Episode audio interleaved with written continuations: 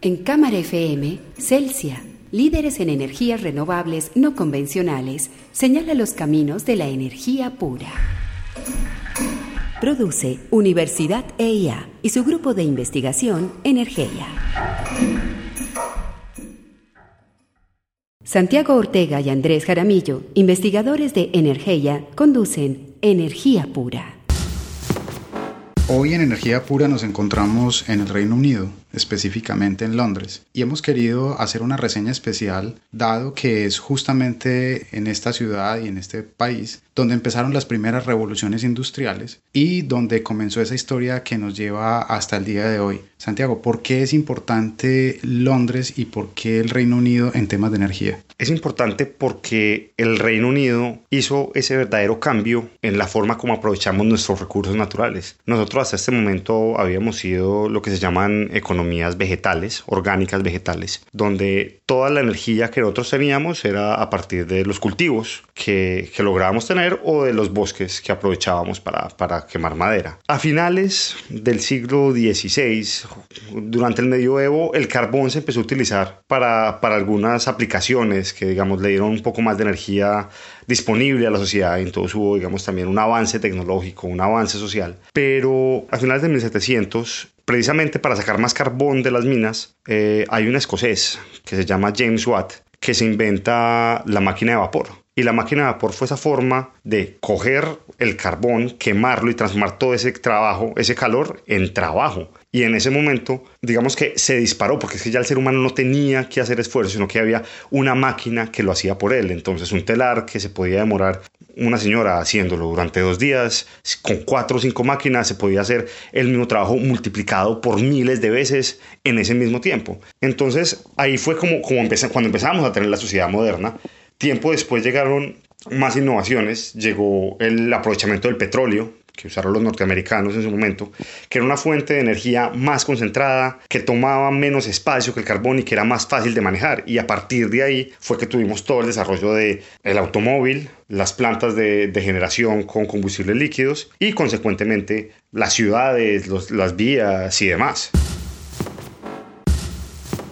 Claro, y al final de eh, siempre hay un combustible, o estaba un combustible medio dormido al lado del petróleo, que era el gas. El gas eh, casi nunca está libre, sino que es gas asociado con el petróleo. Y a finales de los años 90 se vio como una, un recurso muy importante, dado que es mucho más limpio. Entonces, con todas las discusiones medioambientales se veía como una gran solución. Y específicamente en la construcción de plantas térmicas de ciclo combinado, dado que estas turbinas son muy eficientes y se construyen muy rápido. Concretamente en Colombia se construyeron bastante plantas de este estilo que hoy eh, siguen conectadas al sistema interconectado nacional y que ayudan en, digamos, en momentos donde la hidráulica no cubre toda la demanda. Entonces realmente fue el, final del, del, milenio pasado y principios de este. Sin embargo, la discusión siguió, el gas ha venido perdiendo un poco de peso y por otras razones que ya hemos comentado en otros programas, las energías renovables empiezan a eh, ser un poco los reyes de la discusión. Ahora, ¿por qué y, y digamos qué es lo que se ha visto hacia adelante en términos de estas grandes revoluciones? Lo que se ha visto es que nosotros estamos en un proceso de descarbonización. Necesitamos descarbonizar nuestro sector eléctrico para por un lado, mitigar el cambio climático, pero por otro, para no depender de estos recursos que son a la larga finitos. Entonces, lo que se está hablando internacionalmente es que si bien el siglo XVIII fue el siglo de los ingleses y la época victoriana, donde los ingleses dominaron el mundo, principalmente por el aprovechamiento del, carbón, siglo XVIII y XIX, después el siglo XX fue el siglo de Norteamérica, de cuenta del aprovechamiento del petróleo, el siglo XXI será el siglo de las renovables. Hay que ver quién cogerá el liderato ahí, pero por lo que estamos viendo, el liderato será chino. En Celsia sabemos que el planeta nos exige transformar la manera en que usamos sus recursos. Si estás conectado con nosotros es porque eres parte de esa transformación. Y juntos vamos a darle al mundo toda nuestra buena energía. Celsia la energía que quieres.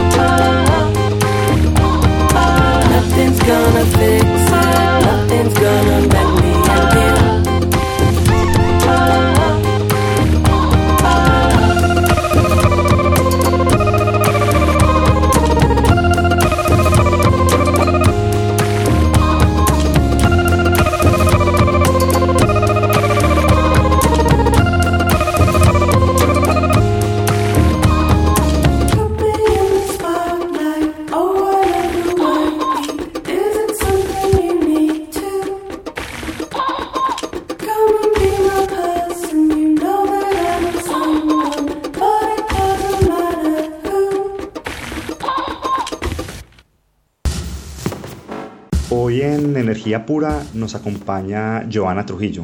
Joana Trujillo es la directora del programa solar de Mott McDonald, una compañía consultora inglesa que trabaja en temas de ingeniería, infraestructura y energía. Joana, bienvenida. Hola, muchísimas gracias por uh, la invitación a la entrevista.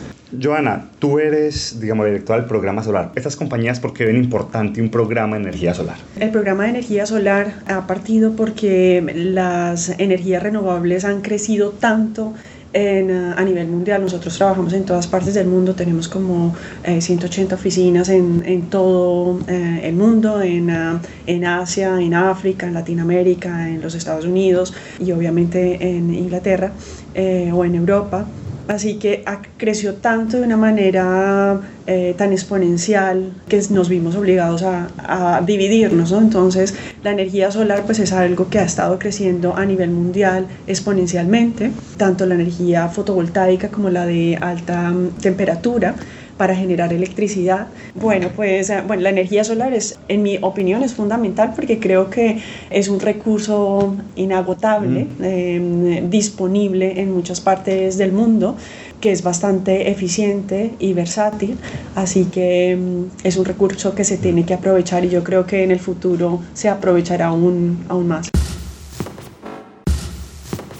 Aquí en Europa hay unas, unos despliegues de energía solar muy grandes. En, América Latina apenas los estamos empezando a ver. ¿Cómo es diferente ese desarrollo de la energía solar acá en Europa a cómo es en América Latina? Bueno, yo creo que en Europa ha estado muy dirigida porque ha sido un interés de los gobiernos, de, de, de, la gente como tal, a que se desarrollen las energías limpias, ¿no? Pero realmente en Europa no hay tanto recurso como en Latinoamérica. En Latinoamérica yo creo que se está desarrollando hoy en día mucho más la energía solar porque es que el recurso es abundante. En Latinoamérica no utilizar la energía solar es como cortar mantequilla con una motosierra. No es necesario utilizar otras formas de energía y no aprovechar uh, la energía solar. Así que es algo que los precios han bajado muchísimo en términos de la tecnología y por ende es una energía que es comercialmente viable. Nosotros como empresa vemos proyectos en todas partes de Latinoamérica. Yo personalmente estoy trabajando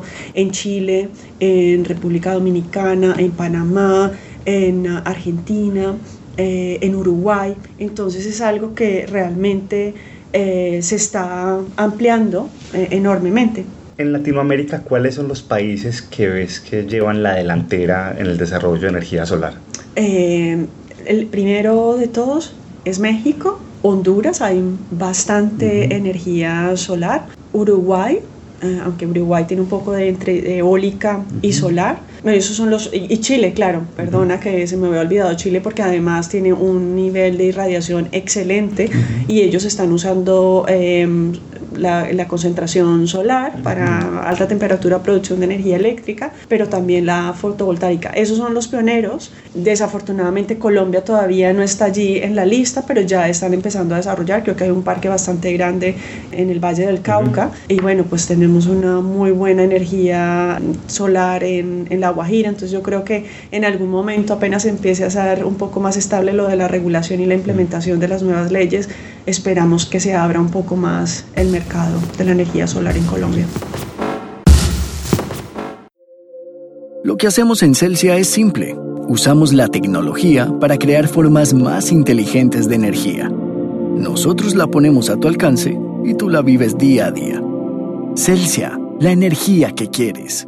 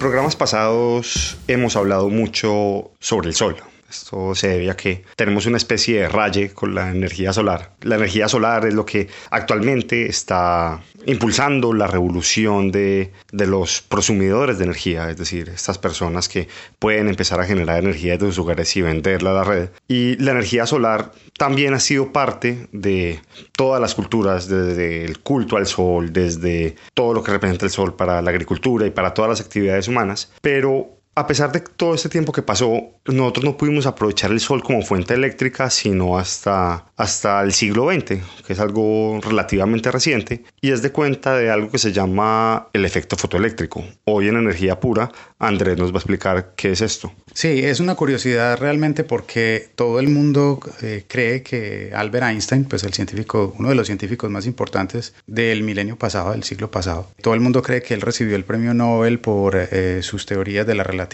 Realmente él recibió el premio Nobel por un trabajo sobre el efecto fotoeléctrico. El efecto fotoeléctrico es un fenómeno en el cual un fotón, que es una partícula de luz, digamos, impacta sobre un metal y al impactarlo eh, logra arrancarle unos electrones. Esos electrones cuando se mueven dan origen a la corriente eléctrica. Recordemos que la corriente eléctrica es un flujo de electrones moviéndose a una velocidad y, y es finalmente lo que permite que nuestros aparatos funcionen y los motores y todos los eh, radiadores de calor operen adecuadamente.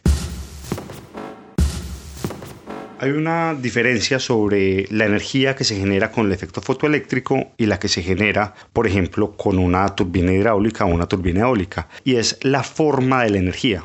Nosotros hablamos de corriente alterna, que es cuando el voltaje sube y baja de cuenta de una rotación de un generador, o de corriente directa, que es una fuente de corriente continua, que es la que llega con el efecto fotoeléctrico. Uno de los, de los grandes retos actuales es que si nosotros vamos a acoplar la corriente que viene de los paneles solares con la corriente que viene de la red, nos toca trabajar en corriente alterna ambas o en corriente directa ambas. Entonces, una de las cosas que para eso utilizan unos aparatos que llaman los inversores, que cogen la corriente directa de los paneles solares, la convierten en corriente alterna y así podemos utilizar todos los aparatos que estamos acostumbrados a hacer. Claro, eh, y digamos que una de las eh, revoluciones que se viene es justamente que los sistemas sean híbridos, es decir, parte del sistema en corriente directa, parte del sistema en corriente alterna. Ya hay algunos pilotos muy interesantes donde algunos eh, industriales, incluso en las personas están poniendo sus luces LED con fuente proveniente de, paneles solares directamente, valga la redundancia, en corriente directa porque me ahorro el inversor. Entonces empieza a ser bastante interesante el aprovechamiento de esta fuente y veremos seguramente dentro de muy poco paneles solares de, de colores, de otros materiales. Hoy tenemos silicio, pero hay trabajos muy interesantes en materiales como perovskita y grafeno que prometen hacerlos mucho más flexibles, incluso imprimibles en 3D, con lo cual eh, es inminente eh, esta revolución, como ya lo hemos dicho en varios de nuestros programas.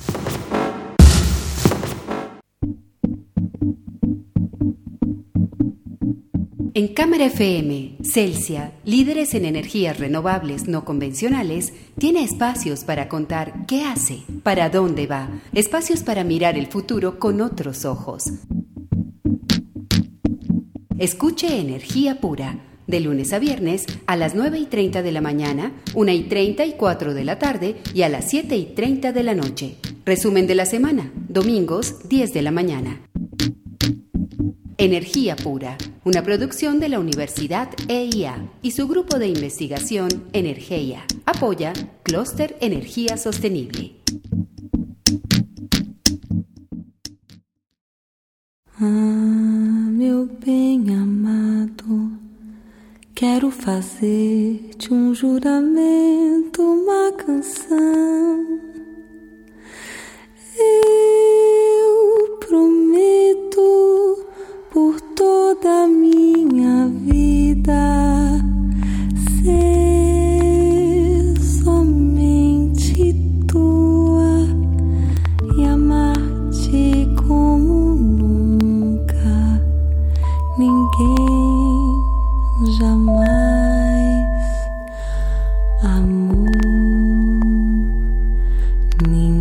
Amin.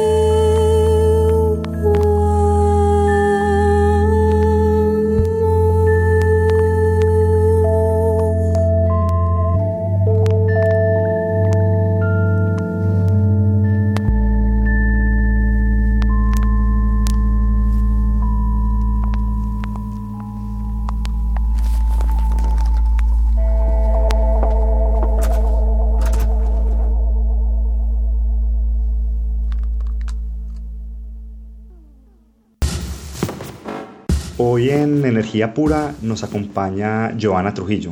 Joana Trujillo es la directora del programa solar de Mott McDonald, una compañía consultora inglesa que trabaja en temas de ingeniería, infraestructura y energía. Joana, bienvenida. Hola, muchísimas gracias por uh, la invitación a la entrevista. Nosotros hemos hablado en Energía Pura y es nuestro centro lo que hemos llamado, lo que se ha llamado en el mundo el prosumidor, es decir, un consumidor que tiene, o el prosumer, pues, que tiene la capacidad de ya de decidir, de tomar decisiones, porque el mercado de la energía ha sido un mercado relativamente cerrado, de grandes jugadores, grandes inversiones, y con la digitalización del mundo eléctrico, más la reducción de precios de las que hablabas, de las energías, eh, digamos, los de los recursos energéticos distribuidos, solar, baterías, eh, pequeños aerogeneradores, ¿Cómo ven ustedes y qué tan rápido están viendo el cambio, ese cambio de paradigma? Porque nosotros creemos, y es nuestra hipótesis, que va, muy, va un poco lento, pero va a llegar un momento en que va a ser masivo, como fue el tema de los teléfonos celulares. Sí, yo también creo que, o sea, yo me imagino el mundo, no sé si estoy soñando, pero yo como lo veo es que se está desarrollando tanto, pero yo creo que en el futuro vamos a tener casas, no sé, pintadas con materiales que son aprovecha que están aprovechando ya la energía, ¿no? Y como los precios van bajando, ya no es una utopía de que solamente algunas personas lo pueden tener, sino que ya es algo que se tiene a, un nivel bastante amplio. Yo, por ejemplo, veía eh, comunidades pequeñas de em, grupos indígenas en el Perú con su propia energía, con su propio panel solar. Eso es, es, es bonito, ¿no? Yo trabajo en proyectos que son de 100 megavatios, 50, eh, que son a gran escala, pero como tú dices, hoy en día se está aprovechando y ya se ve que eh, es una cosa que está al alcance de mucha más gente y yo creo que en el futuro se va a, masificar aún más. Bueno, espero que sea así porque creo que el planeta lo necesita muy bien, sí, exactamente. Sí, lo que estamos pensando nosotros es que la revolución energética va a venir como la revolución digital, donde ya una persona conectada a internet con un teléfono, con un computador o una tableta de bajo costo puede acceder prácticamente a cualquier idioma, cualquier sistema educativo, tener música, video, etc. Y si ya además tienes energía, pues estás cerrando un ciclo que, que además, como tú dices, el planeta lo necesita. Sí, eh, sí, totalmente, lo creo. Además es un tipo de energía que, y más en países como en Latinoamérica, como los nuestros, donde la tenemos disponible, o sea, si se invierte en Europa, ¿cómo no se va a invertir en América Latina, ¿sí? Donde más nuestra riqueza está en los recursos naturales que tenemos, entonces hay que manejarlos de la mejor manera, lo más eficiente para nosotros aprovecharlos y el sol siendo una energía tan abundante es que es, es absurdo no aprovecharla. Si tú fueras a decirle a algún adolescente o hablar con algún adolescente que está definiendo su carrera, ¿le recomendarías entrar al mundo de las energías renovables? 100%, sí, claro. Yo cuando, cuando decidí estudiar esto, todos me decían, pero estás loca, pero ¿por qué vas a estudiar eso? Eso no, ¿eso para qué sirve? Y lo hice por convicción, pero estoy convencida de que es algo que, o sea, estás como pan caliente básicamente si estudias esto, todos, um, o sea, hay muchas oportunidades en muchos sectores, sectores que te van a estar muy bien remunerados o sectores en que puedes hacer actividad social, o sea que tienes muchos campos de acción que puedes utilizar ah, tu conocimiento, puedes viajar mucho, puedes aprender mucho y puedes dar mucho a la sociedad de lo que has recibido. Queremos escuchar sus dudas, sus opiniones, sus inquietudes y para eso los invitamos a que nos escriban a energeia.eia.edu.co. En Celsia creemos que para cambiar el mundo no basta con crear nuevas formas de energía. Hace falta contagiar con nuestra buena energía a todas las personas que nos rodean. Se trata de las personas. Tú y yo hacemos parte del cambio. Celsia, la energía que quieres.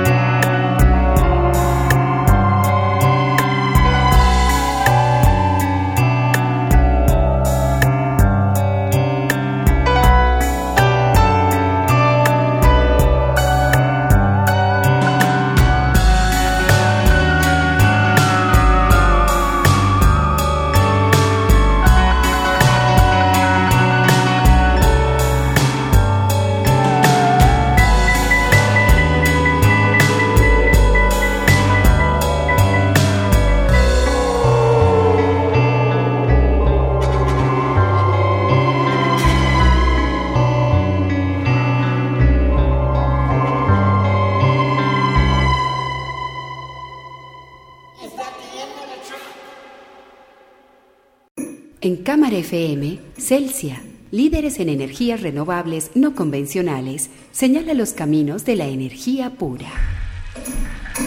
Produce Universidad EIA y su grupo de investigación Energía.